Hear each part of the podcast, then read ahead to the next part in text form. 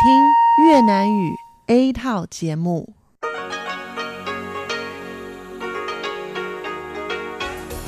Đây là Đài Phát thanh Quốc tế Đài Loan RTI.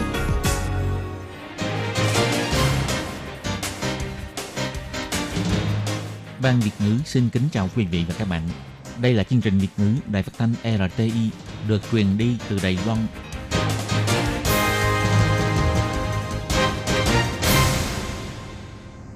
Hello, tôi Kim xin kính chào các bạn. Hoan nghênh các bạn đã đến với chương trình Việt ngữ ngày hôm nay của chúng tôi.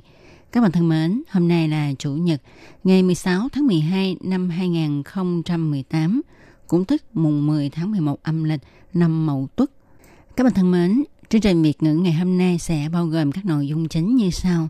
Mở đầu là bản tin quan trọng trong tuần, tiếp đến là chương mục chuyện vàng đó đây, rồi đến chương mục nhịp sống Đài Loan và sau cùng chương trình của chúng tôi sẽ khép lại với chương mục nhịp cầu giao lưu. Mở đầu chương trình hôm nay, tôi Kim xin mời các bạn cùng theo dõi bản tin quan trọng trong tuần.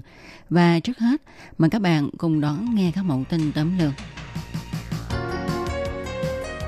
Trao giải nhân quyền dân chủ châu Á, Tổng thống Thái Anh Văn cho biết tăng cường đối thoại công khai và liên kết các nhóm khác nhau là công tác quan trọng. Đài Loan dẫn đầu trong các thành tựu về bình đẳng nữ giới. Thành tích giảm khí thải của Đài Loan không đạt tiêu chuẩn. Chuối hoàng kim, niềm kiêu hãnh của Đài Loan. Lại có hai trường hợp vi phạm mang sản phẩm thịt có chứa virus bệnh tả lợn châu Phi. Thời gian gần đây sẽ tăng cường kiểm tra các chuyến bay từ Việt Nam. Và sau đây, tôi Kim xin mời các bạn cùng theo dõi nội dung chi tiết của bản tin quan trọng trong tuần này nhé.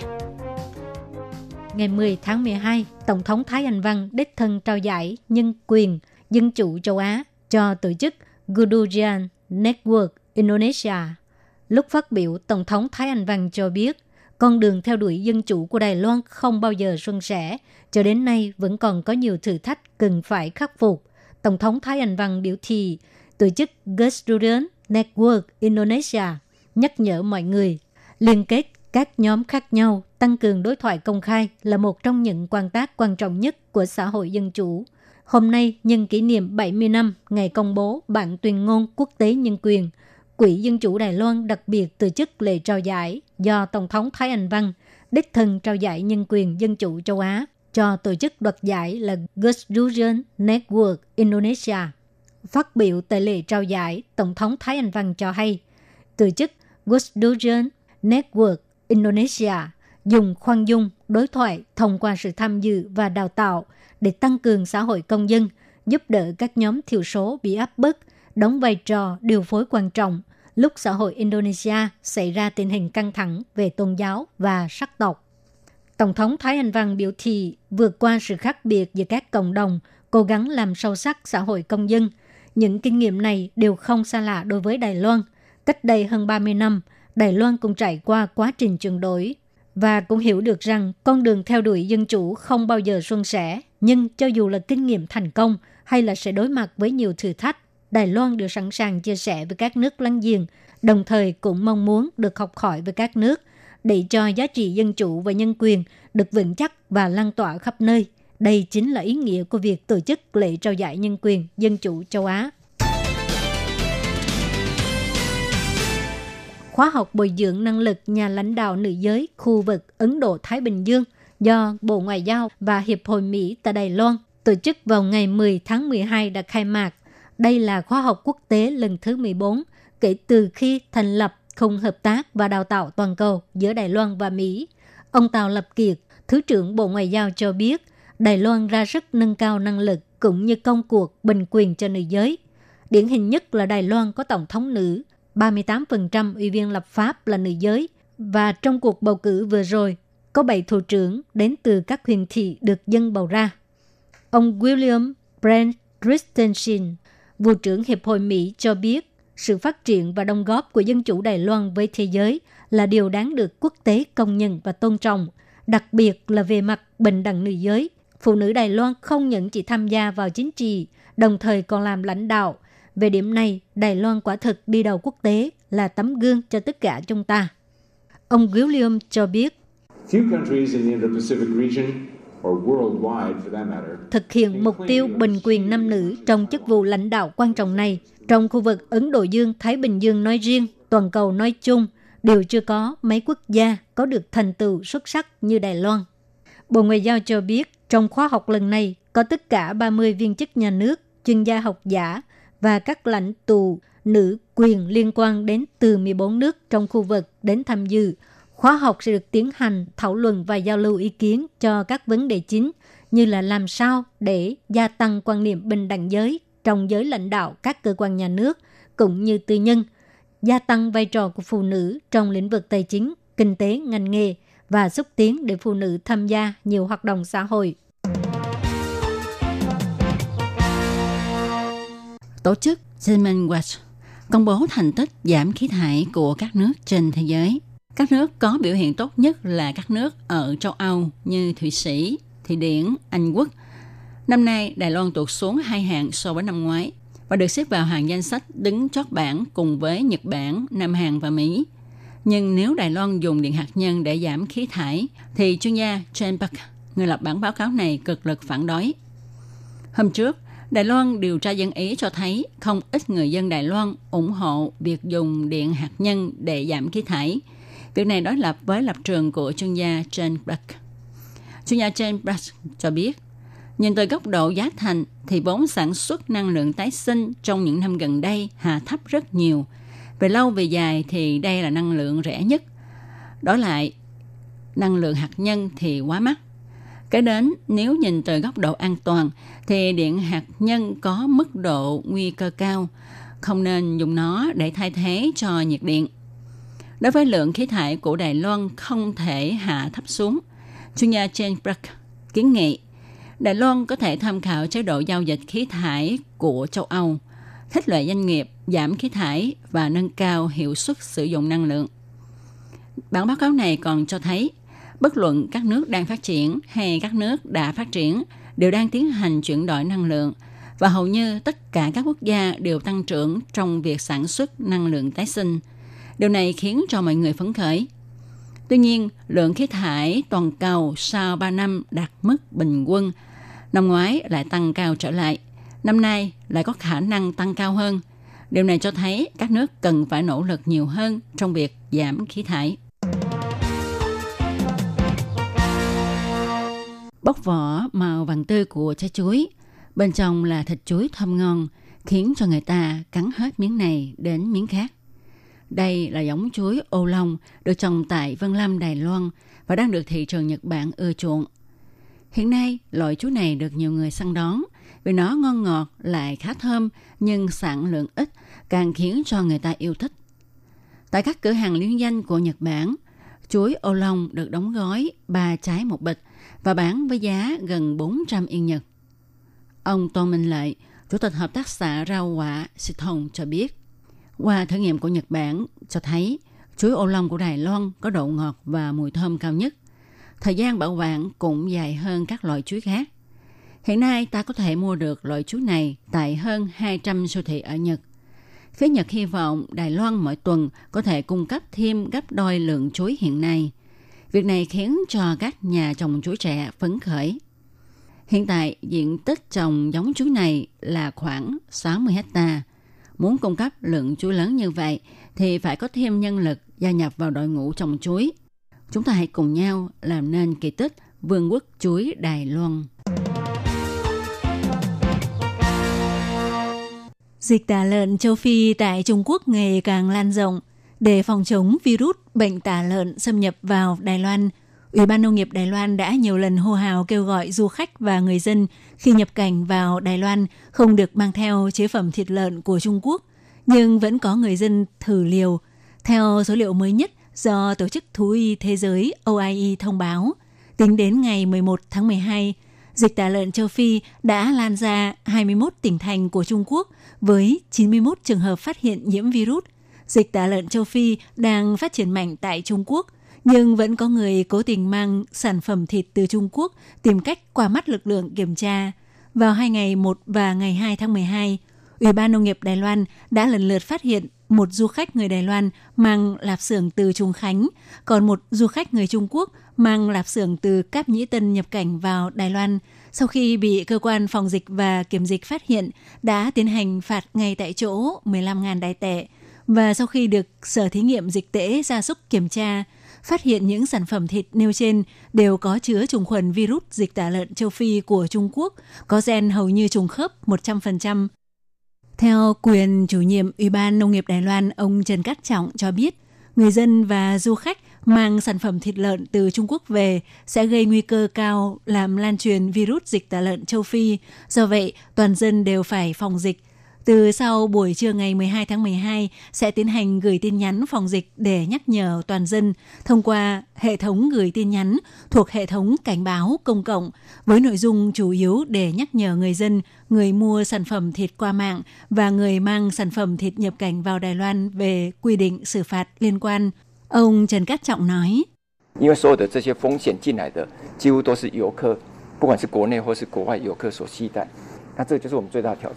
bởi vì ờ, ờ, nguy cơ virus xâm nhập Đài Loan đều là do người Đài Loan và du khách nước ngoài đem vào.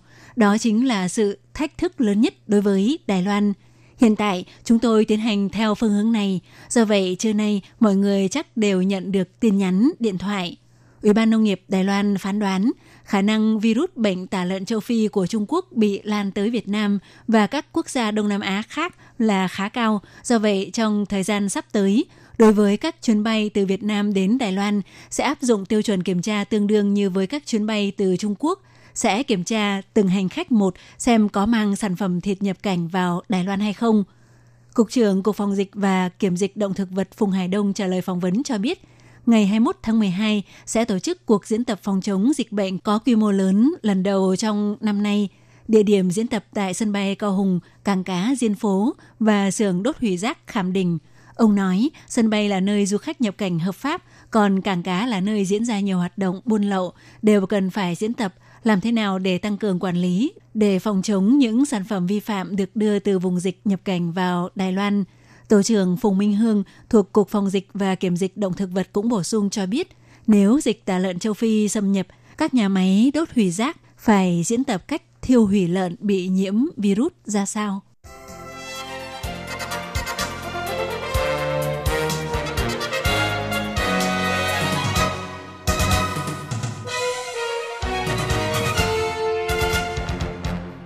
Các bạn thân mến, vừa rồi là bản tin quan trọng trong tuần. Tôi Kim xin chân thành cảm ơn sự chú ý theo dõi của các bạn.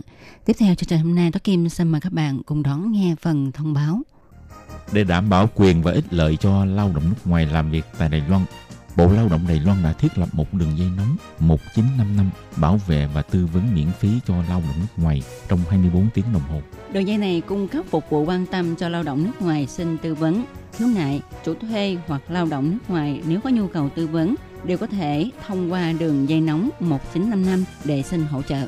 Ngoài ra để tuyên truyền về đường dây nóng 1955, Sở Phát triển Nhân lực Lao động thuộc Bộ Lao động có in tờ gấp bằng song ngữ là tiếng Trung và bốn thứ tiếng nước ngoài thì bốn thứ tiếng đó bao gồm tiếng Trung và tiếng Anh, tiếng Trung và tiếng Indonesia, tiếng Trung và tiếng Thái, tiếng Trung và tiếng Việt Nam. Lao động nước ngoài chủ thuê và người dân có thể xin tờ gấp để tìm hiểu. Các bạn lao động nước ngoài xin tư vấn khiếu nại khi có nhu cầu, hãy sử dụng đường dây nóng 1955 để xin hỗ trợ. Sở Phát triển Nhân lực Lao động quan tâm bạn Xin chào quý vị và các bạn thính giả. Chương trình phát thanh tiếng Việt của Đài Phát thanh Quốc tế Đài Loan LTI được truyền thanh 3 buổi tại Việt Nam, mỗi buổi phát 1 tiếng đồng hồ. Buổi phát chính vào lúc 9 giờ đến 10 giờ tối hàng ngày giờ Việt Nam qua tần số SW 9625 kHz với sóng dài 31 m. Buổi phát lại lần một vào hôm sau 6 giờ đến 7 giờ sáng giờ Việt Nam qua tần số SW 11655 kHz với sóng dài 25 m. Buổi phát lại lần hai vào hôm sau 6 giờ đến 7 giờ tối giờ Việt Nam qua tần số SW 15350 kHz với sóng dài 19 m. Ngoài ra tại Gia Nghĩa, Vân Lâm, Đài Nam có thể đón nghe chương trình phát thanh tiếng Việt qua tần số MW 1422 kHz vào lúc 7 giờ đến 8 giờ tối hàng ngày giờ Đài Loan và đón nghe chương trình phát lại sáng 10 giờ đến 11 giờ hàng ngày giờ Đài Loan qua tần số MW 1422 kHz. Xin mời quý vị và các bạn tiếp tục đón nghe nội dung chương trình hôm nay.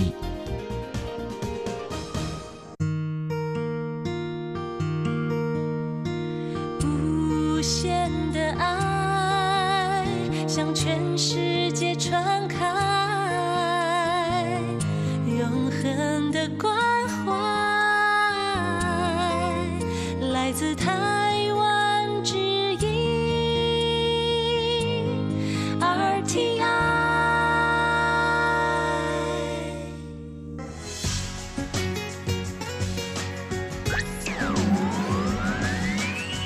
Quý vị đang đón nghe chương trình Việt ngữ Đài RTI truyền thanh từ Đài Loan. Chào mừng các bạn đến với chuyên mục Chuyện vãng đó đây do Minh Hà thực hiện. Chuyên mục này sẽ giúp các bạn tìm hiểu những nét đẹp trong nền văn hóa cổ truyền của Đài Loan, đưa các bạn đi khám phá những điều lý thú trên khắp mọi miền của hòn đảo Formosa xinh đẹp.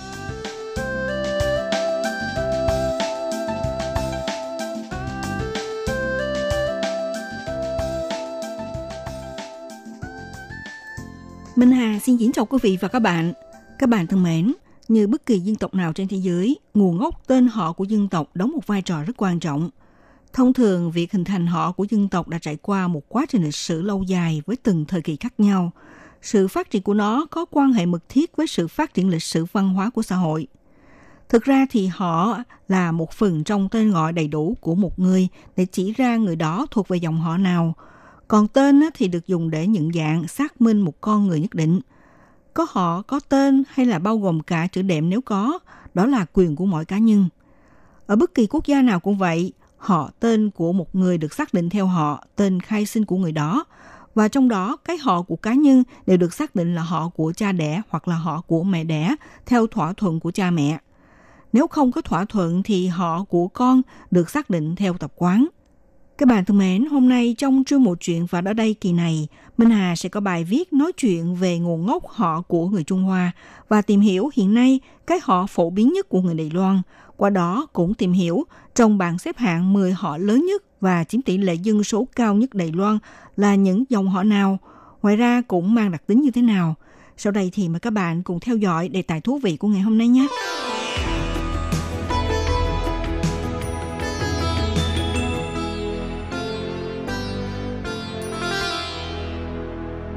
Các bạn thân mến, nói đến cái họ thì đối với dân tộc Hán nói chung và người Đài Loan nói riêng, từ xa xưa đã rất coi trọng đến cái họ, hay còn được gọi là tính, sinh. Điều này xuất phát từ việc sùng bái tức độ của con người. Trong chữ viết tiếng Hán, tính, sinh được tạo thành từ chữ nữ, nì và chữ sinh, sưng. Điều này nói rõ họ của người Hán có từ thời công xã Nguyên Thủy theo chế độ mẫu hệ cổ đại hoặc quan hệ huyết thống giữa những người phụ nữ. Theo truyền thuyết thì mẹ của thần nông tên là Nữ Đăng, do đó tất cả mọi người trong bộ lạc đều có họ là nữ hoặc lấy chữ nữ để ghép với những chữ khác tạo thành họ.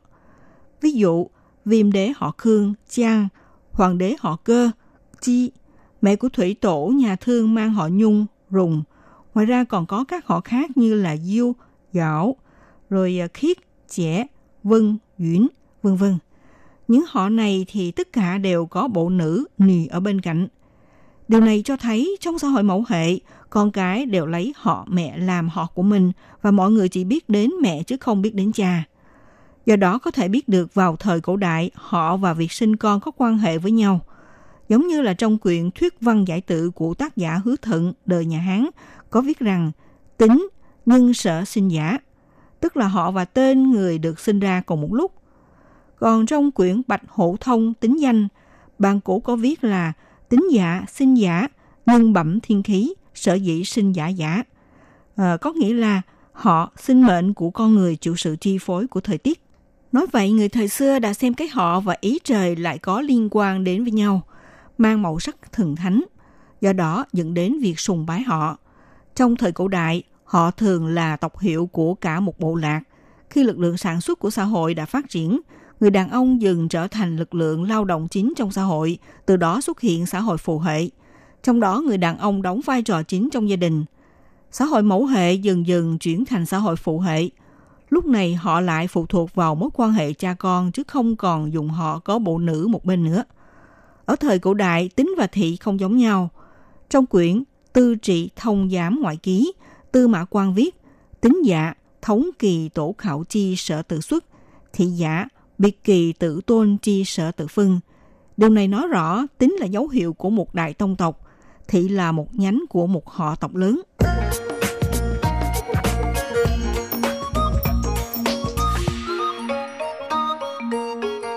Các bạn thân mến, các bạn đang theo dõi chương mục chuyện vạn ở đây của Đài Phát thanh RT. Như lúc nãy thì Minh Hà giới thiệu sơ lược nguồn gốc họ của người Hán.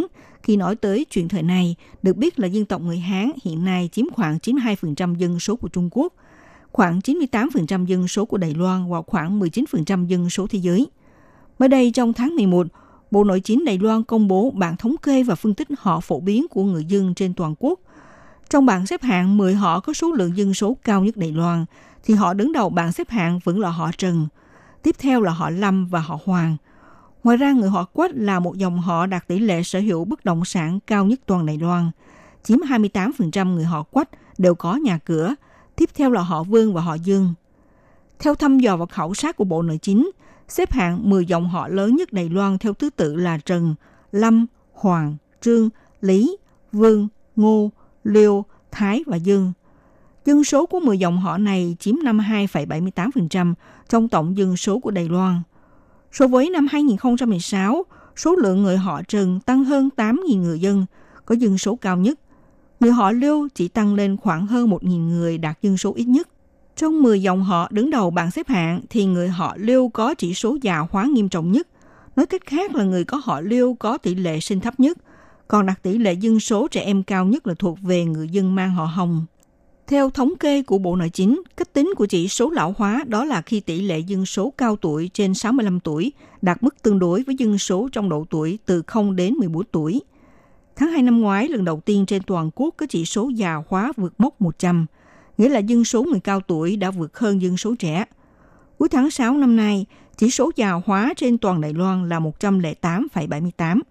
Người họ Lưu có chỉ số già hóa là 113,40, nếu như dòng họ Liêu không tiếp tục gia tăng dân số trẻ, trong tương lai dân số người họ Liêu sẽ bị biến mất dần trong bảng xếp hạng 10 dòng họ lớn nhất Đài Loan. Đứng theo sau là người họ Trịnh có chỉ số già hóa đứng thứ ba trong bảng xếp hạng. Theo thống kê, tổng dân số trên khắp Đài Loan đạt hơn 23 triệu 574 nghìn người. Dân số trong độ tuổi từ 0 đến 14 tuổi có 3,07 triệu người.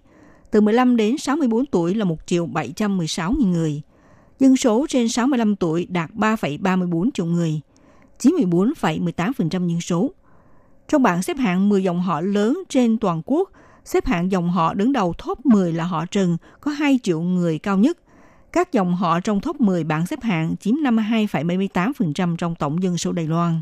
Trong đó, dân số người già đạt tỷ lệ cao nhất là họ Từ, 14,53%. Họ Dương và họ Quách là hai dòng họ đứng thứ hai và thứ ba, Tỷ lệ dân số người sống tuổi thọ trên 100 tuổi là người họ Vương chiếm dân số cao nhất, tiếp theo là họ Dương và họ Lý. Dân số trẻ đạt tỷ lệ cao nhất là họ Hồng 13,5%, tiếp theo là họ Hứa và họ Lưu. Như lúc này thì có nhắc đến trong 10 dòng họ lớn nhất Đài Loan, người họ Quách sở hữu bất động sản và các tòa kiến trúc chiếm tỷ lệ cao nhất đạt 27,8%. Nối tiếp là họ Vương và họ Dương. Thứ trưởng Bộ Nội chính ông Hoa Kính Quần cho biết như thế này.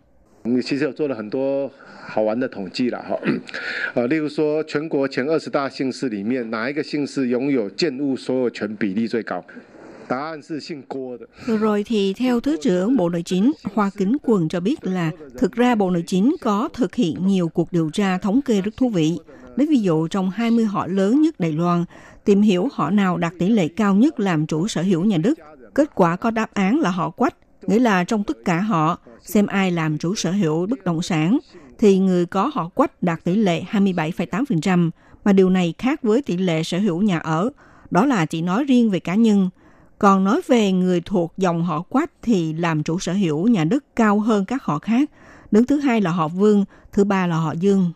Và theo thống kê hiện nay trên toàn Đài Loan có tổng số họ là 1.832 họ, các bạn thân mến, sau khi giới thiệu đến các bạn một vài số liệu trong top 10 dòng họ lớn nhất Đài Loan, vậy thì bạn thuộc về dòng họ nào trong bảng xếp hạng này?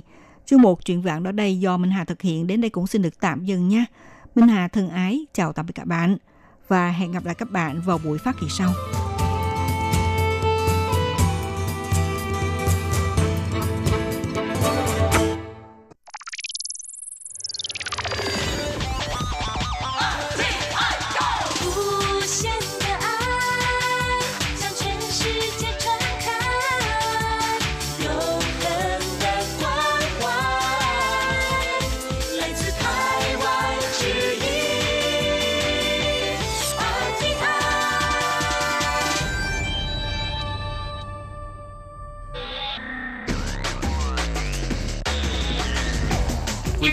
Quý đón nghe chương trình Việt ngữ tại RTI truyền thanh từ Đài Loan.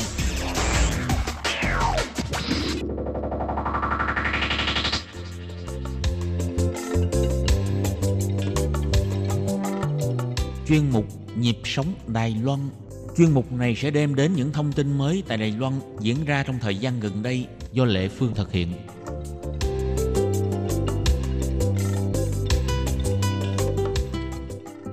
Các bạn thân mến, vừa rồi thì có một lớp sinh viên khoa giảng dạy tiếng Trung của trường Đại học Quốc lập Sư phạm Đài Loan à, đã đến tham quan Đài RTI để tìm hiểu về cái uh, quy trình làm ra một cái chương trình dạy tiếng Hoa trên đài radio là như thế nào và cũng như tìm hiểu về cái thị trường công an việc làm hiện nay tại Đài Loan. Thì uh, trong nhóm sinh viên này á, là đến từ khắp các nước trên thế giới, bao gồm Việt Nam nè, Thái Lan nè, Nhật Bản, Hàn Quốc, Hà Lan, Ý, Ba Lan vân vân thì tổng cộng là có trên 40 sinh viên đã đến đây và Lê Phương cũng nhân cơ hội này đã phỏng vấn hai bạn sinh viên đến từ Việt Nam, đó là Tiều Vĩ An và Nguyễn Thiện Nga. Thì hai bạn này đã có những cái tâm sự như thế nào đây? Thì bây giờ Lê Phương sẽ mời các bạn đón nghe nội dung trò chuyện giữa Lê Phương với hai bạn Tiều Vĩ An và Nguyễn Thiện Nga nhé.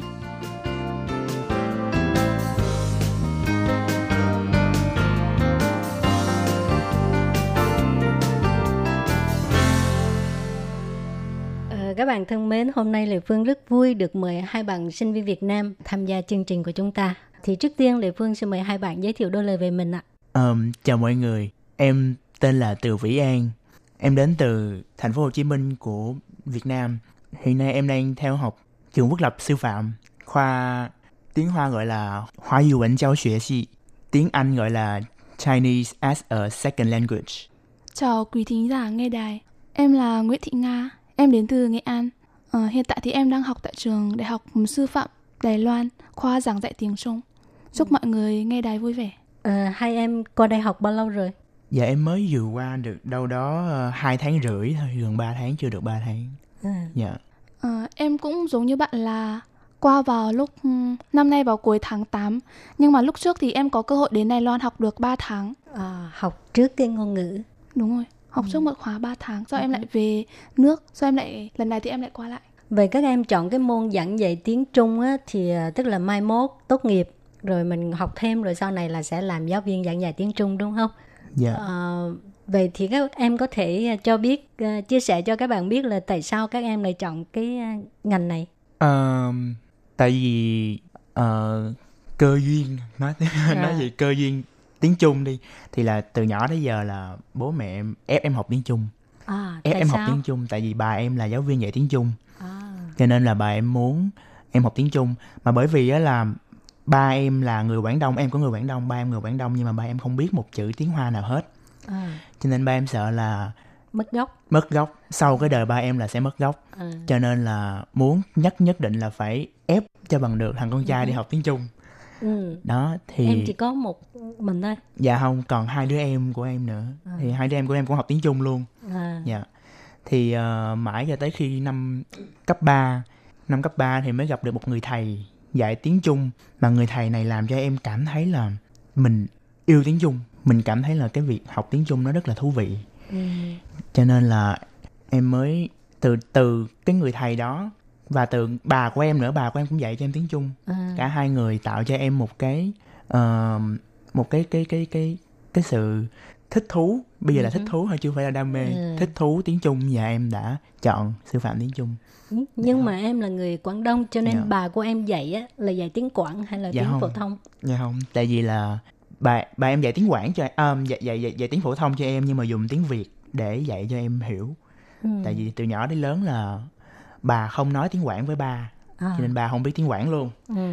Rồi ba cũng chắc chắn là không nói tiếng Quảng với em rồi, Ừ. cho nên là em cũng không biết tiếng Quảng luôn. Ừ. Nên chắc chắn phải là dùng tiếng Việt để dạy tiếng phổ thông cho em. Ờ, Dạ. Rồi bây giờ là chỉ biết tiếng phổ thông chứ không biết tiếng Quảng. Dạ. Nếu mà nghe thì biết người ta chửi mình. Còn à, em thì sao? Thực ra là em chọn cái khoa này cũng em nghĩ là cũng là, là một cái cơ duyên tại vì lúc trước là em có học đại học ở Việt Nam một năm nhưng mà do cái cái khoa em chọn cái trường em chọn ở Việt ở Việt Nam thì không đúng với cái sở thích của em À. sau đó thì thì chị gái em cũng đang học ở Đài Loan Ừ. sau chị em mới định hướng cho em là ờ, đến Đài Loan du học sau đó thì em có đến Đài Loan học 3 tháng em thực sự là cái khoảng thời gian 3 tháng đấy thì em cảm giác rất là rất là thích ở đây rất là À. cảm giác rất là thích cái môi trường đất nước con người ở đây sau đấy thì ờ, được thầy cô giới thiệu và em cũng muốn là muốn phát triển thêm cái mảng về tiếng Trung của mình À. tại vì ở bây giờ ở Việt Nam thì cái cái cái tiếng Trung thì nó cũng đang có một cái cái chỗ đứng nhất định ở đất nước mình nên là em nghĩ là em sẽ chọn cái cái ngành này để tiếp tục có nghĩa là sẽ ở tương lai thì sẽ mở ra thêm nhiều cơ hội cho mình À. thì em quyết định chọn cái khoa này Nhưng mà tiếng Trung, tiếng phổ thông thì có ở Trung Quốc với Đài Loan. Thì tại sao hai em lại chọn Đài Loan là nơi học tiếng Trung cho mình? Đem nó trước cho.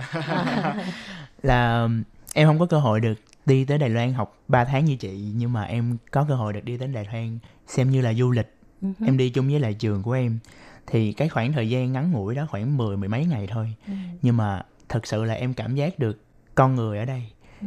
cái um, suy nghĩ của họ cái hành vi cử chỉ của họ đều rất là văn minh và rất là hiếu khách đó rồi một cái nữa là chị An tức là cái an ninh ở Đài Loan cực kỳ là tốt Ừ. cho nên em cảm thấy rất là an tâm À. khi mà đến Đài Loan em đi, em đi Trung Quốc rồi À. nhưng mà em không có cái cảm giác an tâm đó em không có cảm giác an tâm đó nhưng mà ở Đài Loan thì em cực kỳ an tâm và em cảm thấy rất là thích Đài Loan cho nên em nhất định sẽ chọn Đài Loan chứ không phải là Trung Quốc Ừ. dạ Còn nghe. Ờ, giữa Đài Loan và Trung Quốc thì thực ra là ở Đài Loan thì có chị gái em ở từng đây rồi chị em hiểu về Đài Loan như thế nào.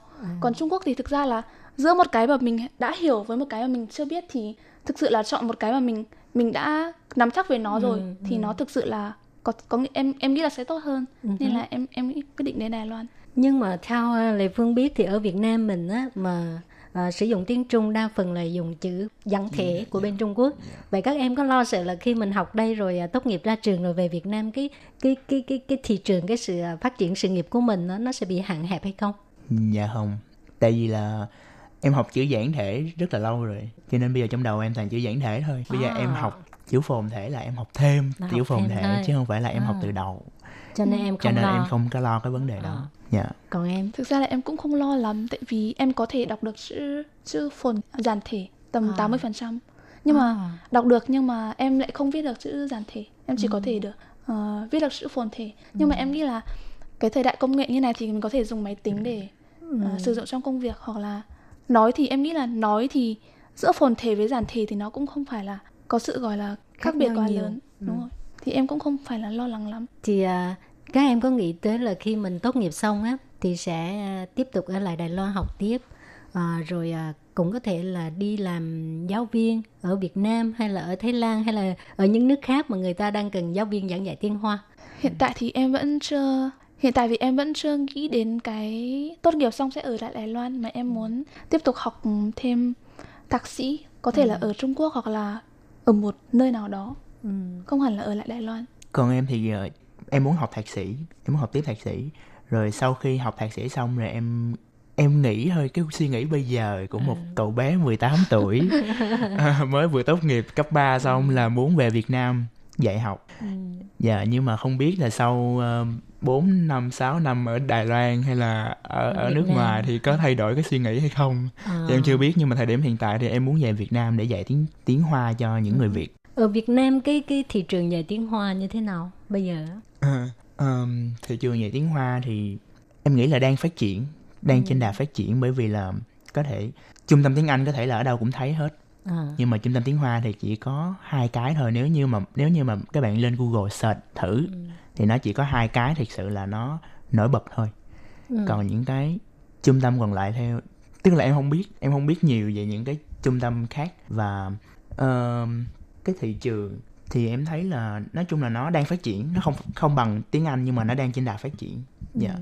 ừ. cho nên tốt nghiệp khoa này không sợ ờ, thất nghiệp ha dạ đúng rồi ở Sài Gòn hiện giờ chỉ có hai trung tâm dạy tiếng Hoa hay sao ờ thật ra là có những cái trường cấp 1 ừ. cấp 1, cấp 2 rồi người ta cũng dạy tức là kim cả tiếng Việt và tiếng Hoa à. nhưng mà cái đó em em em cảm giác như nó không nó không có ra dáng một cái trung tâm hẳn hoi ừ. tiếng Trung lắm.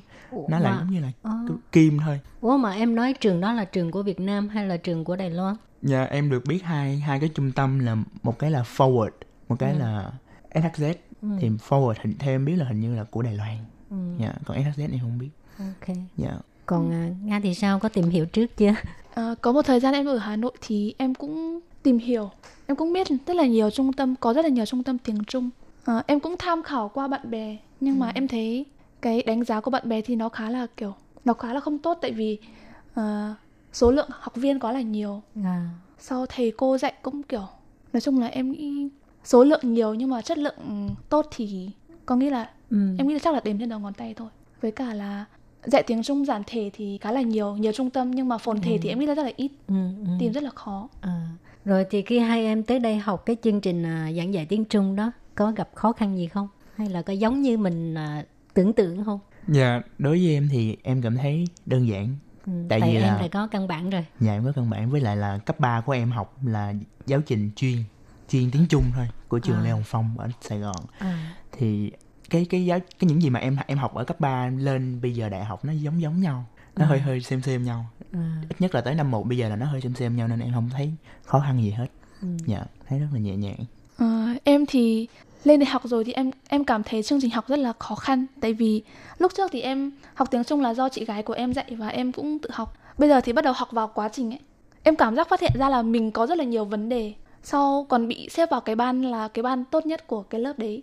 Nên là ờ. em cảm giác rất là áp lực. Sau hầu như là uh, vừa học vào vào đầu năm học ấy thì cảm giác mỗi lần cảm giác đến lớp là rất là kiểu rất là áp lực là cảm giác nghe cũng cảm giác năng, năng lực nghe của mình thì kiểu rất là có vấn đề ừ.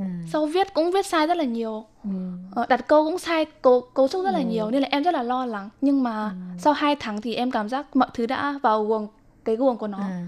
nên là cảm giác bây giờ nó đỡ hơn nhiều rồi à, mới hai tháng thôi mà dạ. em đã rất là rành rồi dạ tại tại bạn rất là siêng à. gì rất rất là siêng điểm à. kiểm tra bạn là phải nói là cao trong cái tớp đầu của lớp chứ không có nhảy xuống dưới được à. tại vì em nghĩ là bạn siêng Ừ. đúng không cực cực kỳ là cực kỳ siêng em ừ. nhìn em nhìn thấy được chuyện đó hả chị nhưng mà nhưng mà chị nghĩ là trong lớp của mình ấy, thì tất cả mọi người đều rất là giỏi yeah. năng lực tiếng trung của mọi người đều rất là giỏi nên là em nghĩ nếu em không cố gắng thì em không thể đuổi kịp được mọi người đây cũng là một cái động lực để cho mình tiến bộ ừ. ha? Yeah. Ừ.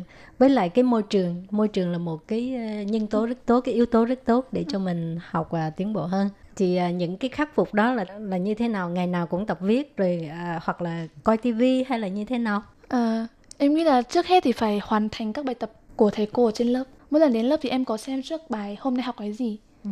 Sau có một cái là em có đăng ký một cái học khóa học giống như là học phụ đạo của của cái khoa đấy. Có một bạn ừ. người Đài Loan sẽ kèm cặp cho em. Ừ.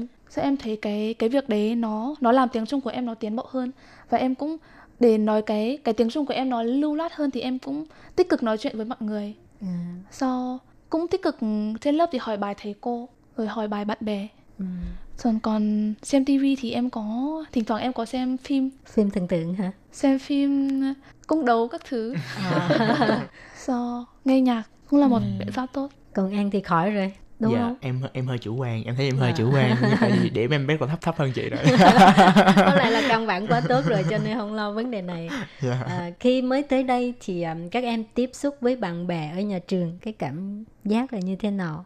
Đến từ à, ừ. các nước trên thế giới à. dạ đúng rồi để em nói một chút xíu về cái ừ. khoa của em là không có người đài loan à. không được có những bạn mà có tiếng trung làm làm tiếng mẹ đẻ được vào cái khoa này ừ. cho nên tất cả tất cả những người bạn của em xung quanh đều là người nước ngoài hết đó là lần đầu tiên em cũng được học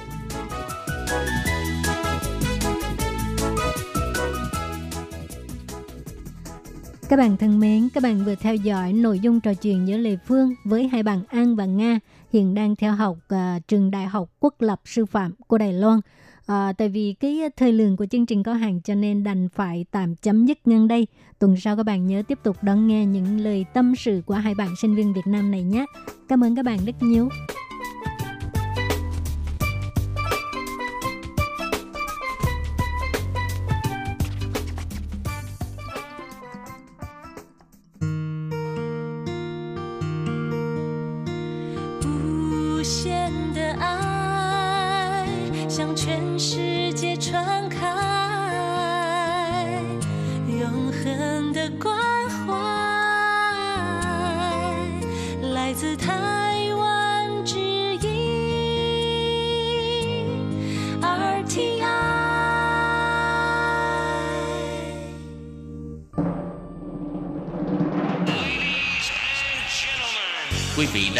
Chương trình Việt ngữ Đài RTI truyền thanh từ Đài Loan.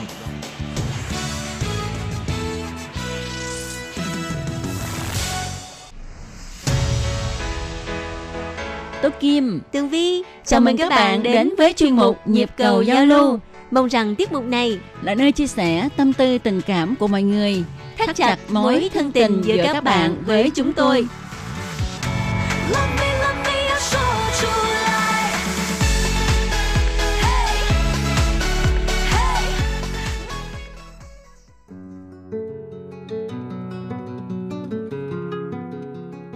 Hello, Tố Kim và Tường Vi xin chào các bạn. Hoan nghênh các bạn đã đến với chương mục Nhịp cầu giao lưu ngày hôm nay. Ngày hôm nay thì à, vẫn là sự góp mặt của anh Derek Phạm, một phóng viên của kênh YouTube Nửa vòng trái đất TV và kênh này à, là do chính anh à, Derek Phạm tự sáng lập nên. Như tuần trước thì chúng ta đã hiểu một phần nào về cái quá trình làm việc của anh Này. và để à, vận hành cái kênh YouTube này phải không nào? Ừ. Bây giờ thì à, xin mời các bạn tiếp tục trở lại với buổi trò chuyện giữa Tường Vi Tố Kim với anh Derek Phạm nhé.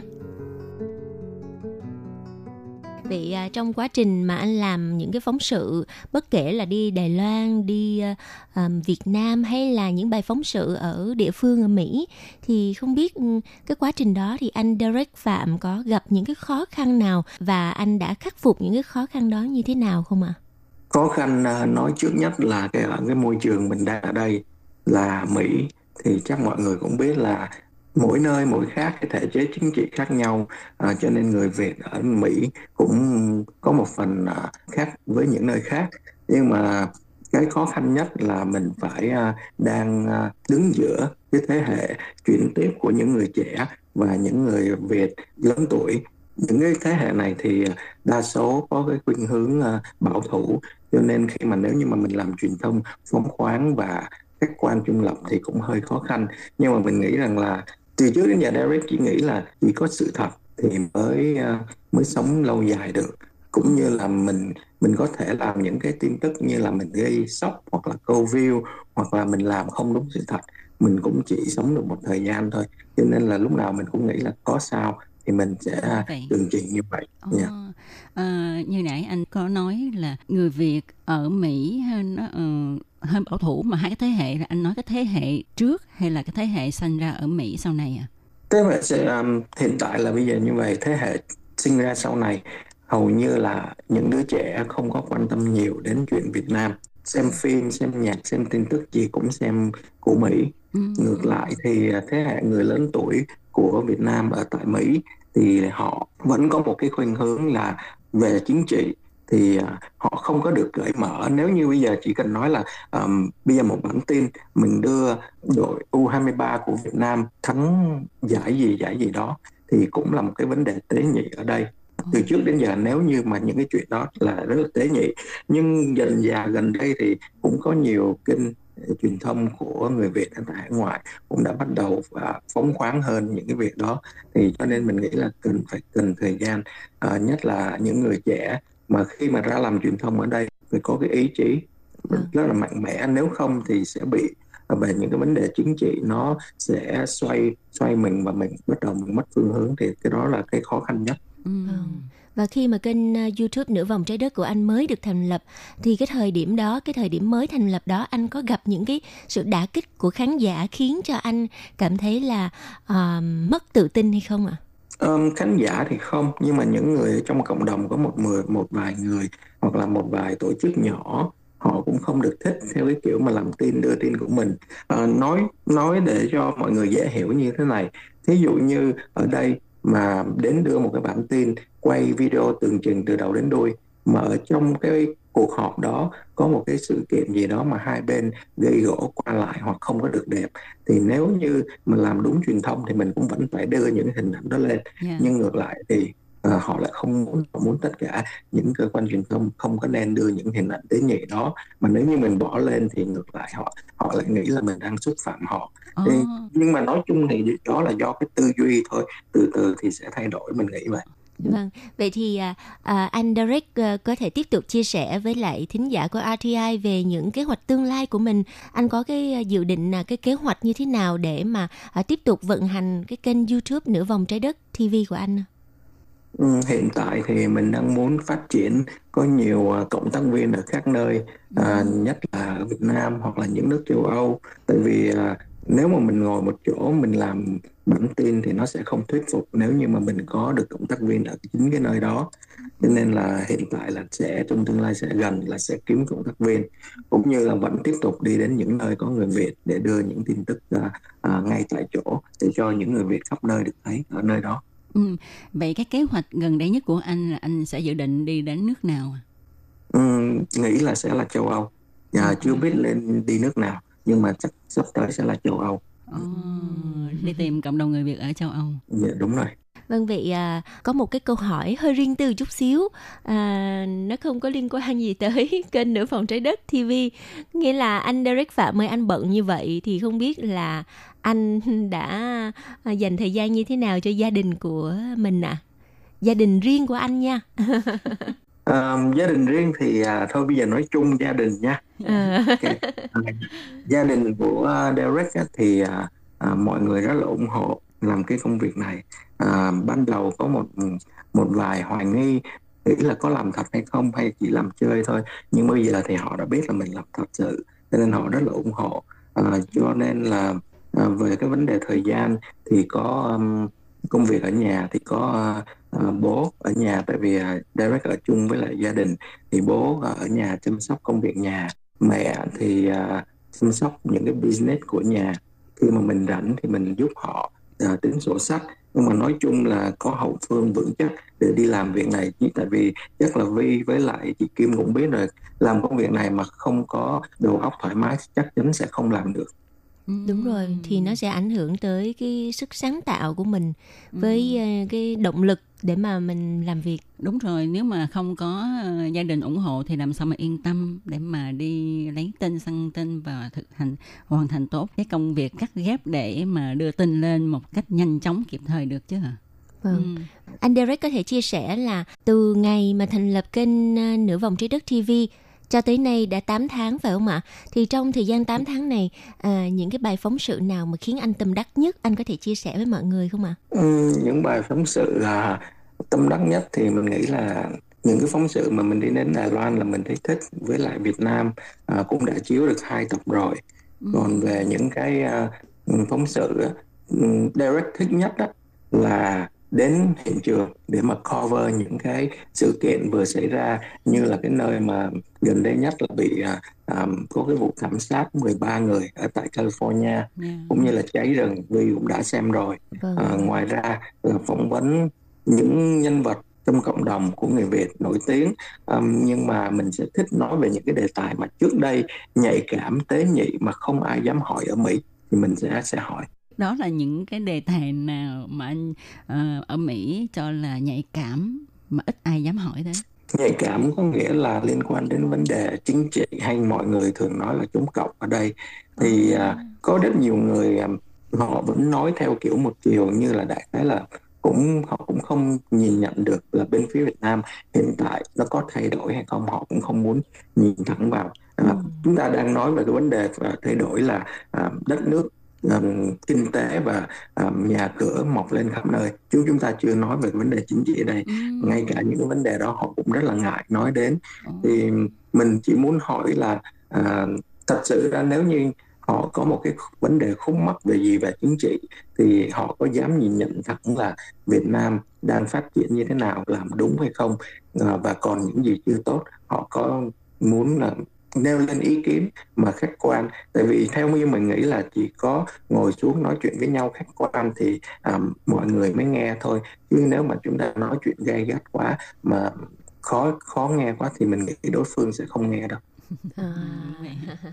Và Tường Vi tin chắc rằng kênh Nửa vòng trái đất TV của anh Derek Phạm sẽ tiếp tục ừ, phát triển và à, lượt theo dõi sẽ ngày càng nhiều hơn bởi vì à, tiêu chí những cái bài phóng sự của kênh Nửa vòng trái đất là nó rất là trung lập và nó rất là thật đúng rồi, à, đúng sự rồi. thật thì ừ. như anh Derek có chia sẻ là sự thật thì nó sẽ tồn tại mãi mãi Ừ. và không làm những cái vụ mà hình như là xì căng đan hay cái này cái kia để mà thì nó chỉ là nổi một thời nào đó thôi ha ừ. Thì chắc là với với lại à, chị Kim cũng biết rồi bây giờ mạng xã hội nó rất là ảo. Ngay cả có những cái video YouTube vô thưởng vô phạt fake news nhưng mà cái lượng người xem nó rất là khủng nó nhiều hơn cả những người làm tin mà chính thống như là tụi mình. Cho nên nhưng mà không phải là như vậy thì sẽ không có những kênh làm việc đàng hoàng. Cho nên là mình nghĩ rằng là uh, ít nhất mình chỉ mong khán giả nhìn nhận mình là uh, mình là làm việc nghiêm túc cái kênh của mình làm việc nghiêm túc chứ không phải là đưa những cái fake news hay là câu view bằng những cái chuyện mà uh, không có. Thì dần dần cũng sẽ bị đào thải thôi. Tại vì thật sự ảo hay không là do con người của mình chứ nó không có nó không phải là ảo. Vâng. Vậy cái thời điểm mà khi mà kênh mới thành lập và cái lượt view bắt đầu dần dần nhiều lên á, cái lúc đó thì cảm xúc của anh như thế nào? cũng rất là vui nhưng mà lúc đó thì nó sẽ tạo ra một cái áp lực là làm sao để mà giữ được cái uh, những gì mà mình đang làm mà uh, khán giả ủng hộ nó sẽ vào một cái cái giai đoạn là nếu như mà mình sống trên mây quá thì mình lại sẽ không có không có không có giữ được tồn tại được lúc bấy giờ là cần nhất là phải giữ thăng bằng mà phải càng phát triển hơn nữa Yeah. cái đó là theo như những gì Derek nghĩ Ừ. Vâng và để uh, giữ được cái lượng người theo dõi như vậy ha thì uh, anh có thể cho biết là uh, để làm ra một cái tin thời sự một cái bài phóng sự thì anh phải làm thế nào để mà có thể giữ vững cái chất lượng của mình ạ? À, Ờ, trước nhất bây giờ thời buổi bây giờ là người ta cầm cái điện thoại lên hay là cái iPad iPhone, ờ, iPhone nó quá dễ dàng cho người ta xem tin tức rồi. Cho nên tiêu chí của mình là phải nhanh và nhanh và chính xác.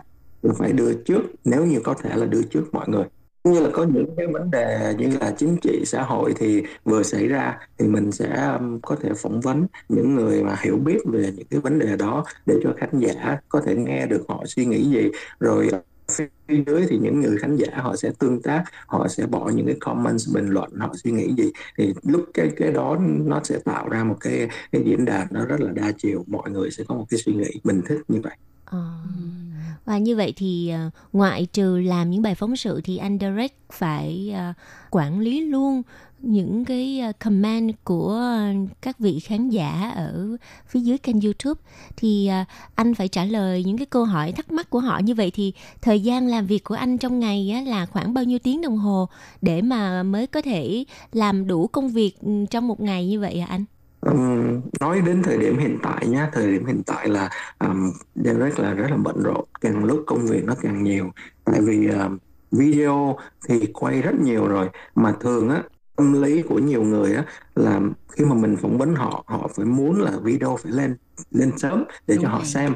Nhưng mà họ không hiểu được làm truyền thông làm media là phải biết đưa cái cái video đó lên đúng thời điểm nào thì người xem mới xem nhiều. Ngoại trừ những cái chuyện như là breaking news những cái tin mà vừa xảy ra thì mình phải đưa lên lên. Nhưng mà Yeah. còn những cái video mà phỏng vấn à, những người mà nói về những cái vấn đề không phải là breaking news á thì thường là họ rất là thích phải đưa lên video lên liền. Cho nên là cái áp lực đó nó cũng gây ra cho mình khó khăn. Nhưng mà mình phải giải thích cho họ hiểu là à, anh cứ yên tâm video của anh sẽ lên nhưng mà phải vào cái thời điểm thích hợp. Tại vì nếu như mà bây giờ lên thời thời điểm này sẽ phản tác dụng người ta sẽ không xem vì người ta đang chú ý vào những cái video kia.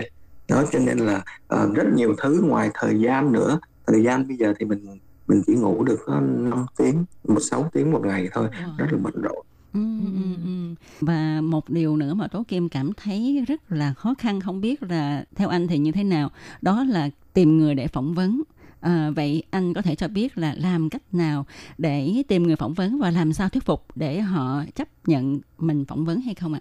đúng rồi um, nó có hai cái vấn đề ở đây vấn đề thứ nhất là tìm người phỏng vấn mà là phải tìm làm sao cái nhân vật đó nói được cái chủ đề đó hiểu được cái chủ đề đó hoặc yeah. là dám nói ra cái vấn đề nhạy cảm đó mà ở đây ít người dám nói ừ.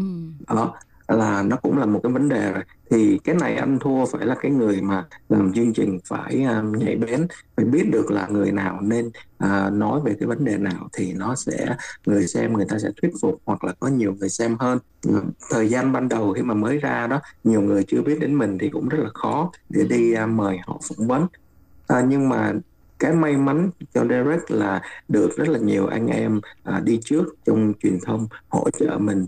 Thì họ cũng rất là quý mến mình họ cũng cho mình số phone những cái connection của những người đó để mình xin họ phỏng vấn. Thì rất là may mắn. Không biết tại sao chắc có lẽ là họ mến giọng nói của mình hay sao khi mà thường mà mình mời mọc là họ ít từ chối lắm có duyên anh có duyên với lại cũng có ngoại hình rất khá đẹp trai Cảm ơn, thank you. Tường Vi, Tường Vi đã tận à. mặt chứng kiến nhìn thấy anh Derek Phạm. yeah, Tường Vi cũng xung phong để cho anh phỏng vấn chắc. Bởi vì những cái video nhưng mà, ở... nhưng mà nếu mà đúng À, nếu mà nói đúng ra là Tường Vi là nhân chứng sống tại vì Tường Vi đã từng chứng kiến là Derek là người à, phỏng vấn quay đúng phim cầm ừ. microphone à, dạ. từ A đến Z là làm hết không có ai phụ hết. Đúng rồi Tường Vi chính là một nhân chứng ha. À, bởi vì lúc mà anh Derek uh, tới đài RTI thì uh, lúc đó Tường Vi nghĩ là à chắc là sẽ có vài người tới. Ấy không ngờ chỉ có một mình anh và có một cái máy quay.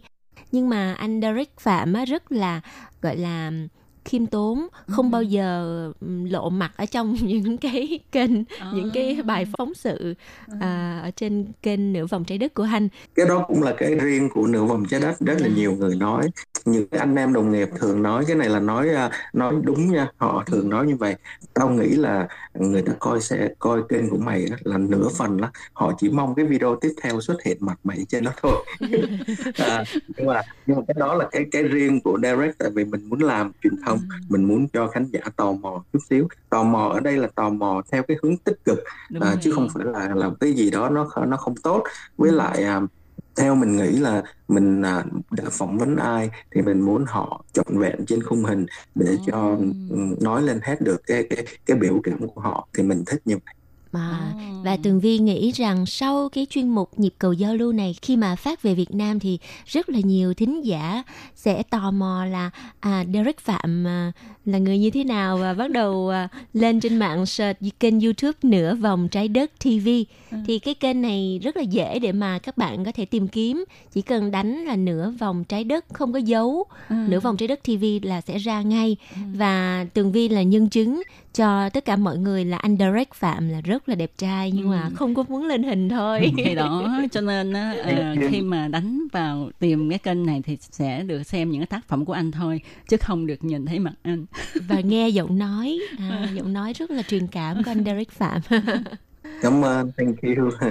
Vâng và ngày hôm nay thì tường vi và tố kim à, đặc biệt cảm ơn anh derek phạm đã dành thời gian cho chuyên mục nhịp cầu giao lưu. À, hiện tại thì ở mỹ đang là đêm khuya rồi gần ừ. 12 giờ đêm rồi phải không anh derek dạ yeah, đúng rồi. Và cảm ơn thời gian quý báu của anh đã dành cho chuyên mục nhịp cầu giao lưu để chia sẻ những cái điều thú vị khi mà anh thực hiện kênh youtube nửa vòng trái đất tv để mang đến những bài phóng sự có ích những bài phóng sự có ý nghĩa đến cho quý khán giả người việt ở trên toàn thế giới. Ừ. tốt nghiệp mà tường vi cũng xin chúc anh ha uh, luôn thành công trong cái công việc này và mang lại nhiều thông tin hữu ích hơn cho cộng đồng người Việt ở trên toàn thế giới này nha.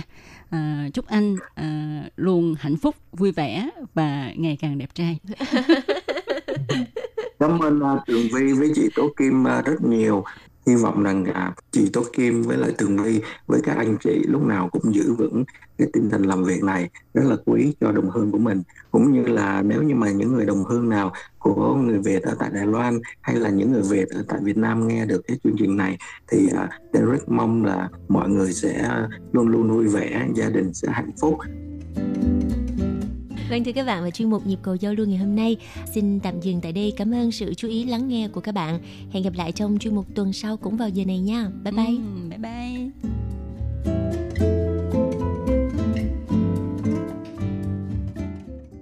Hộp thư ban Việt ngữ Vietnamese Service PO Box 123 gạch ngang 199 Taipei 11199.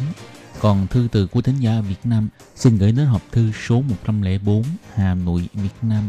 Số máy phát 886 2 2885 2254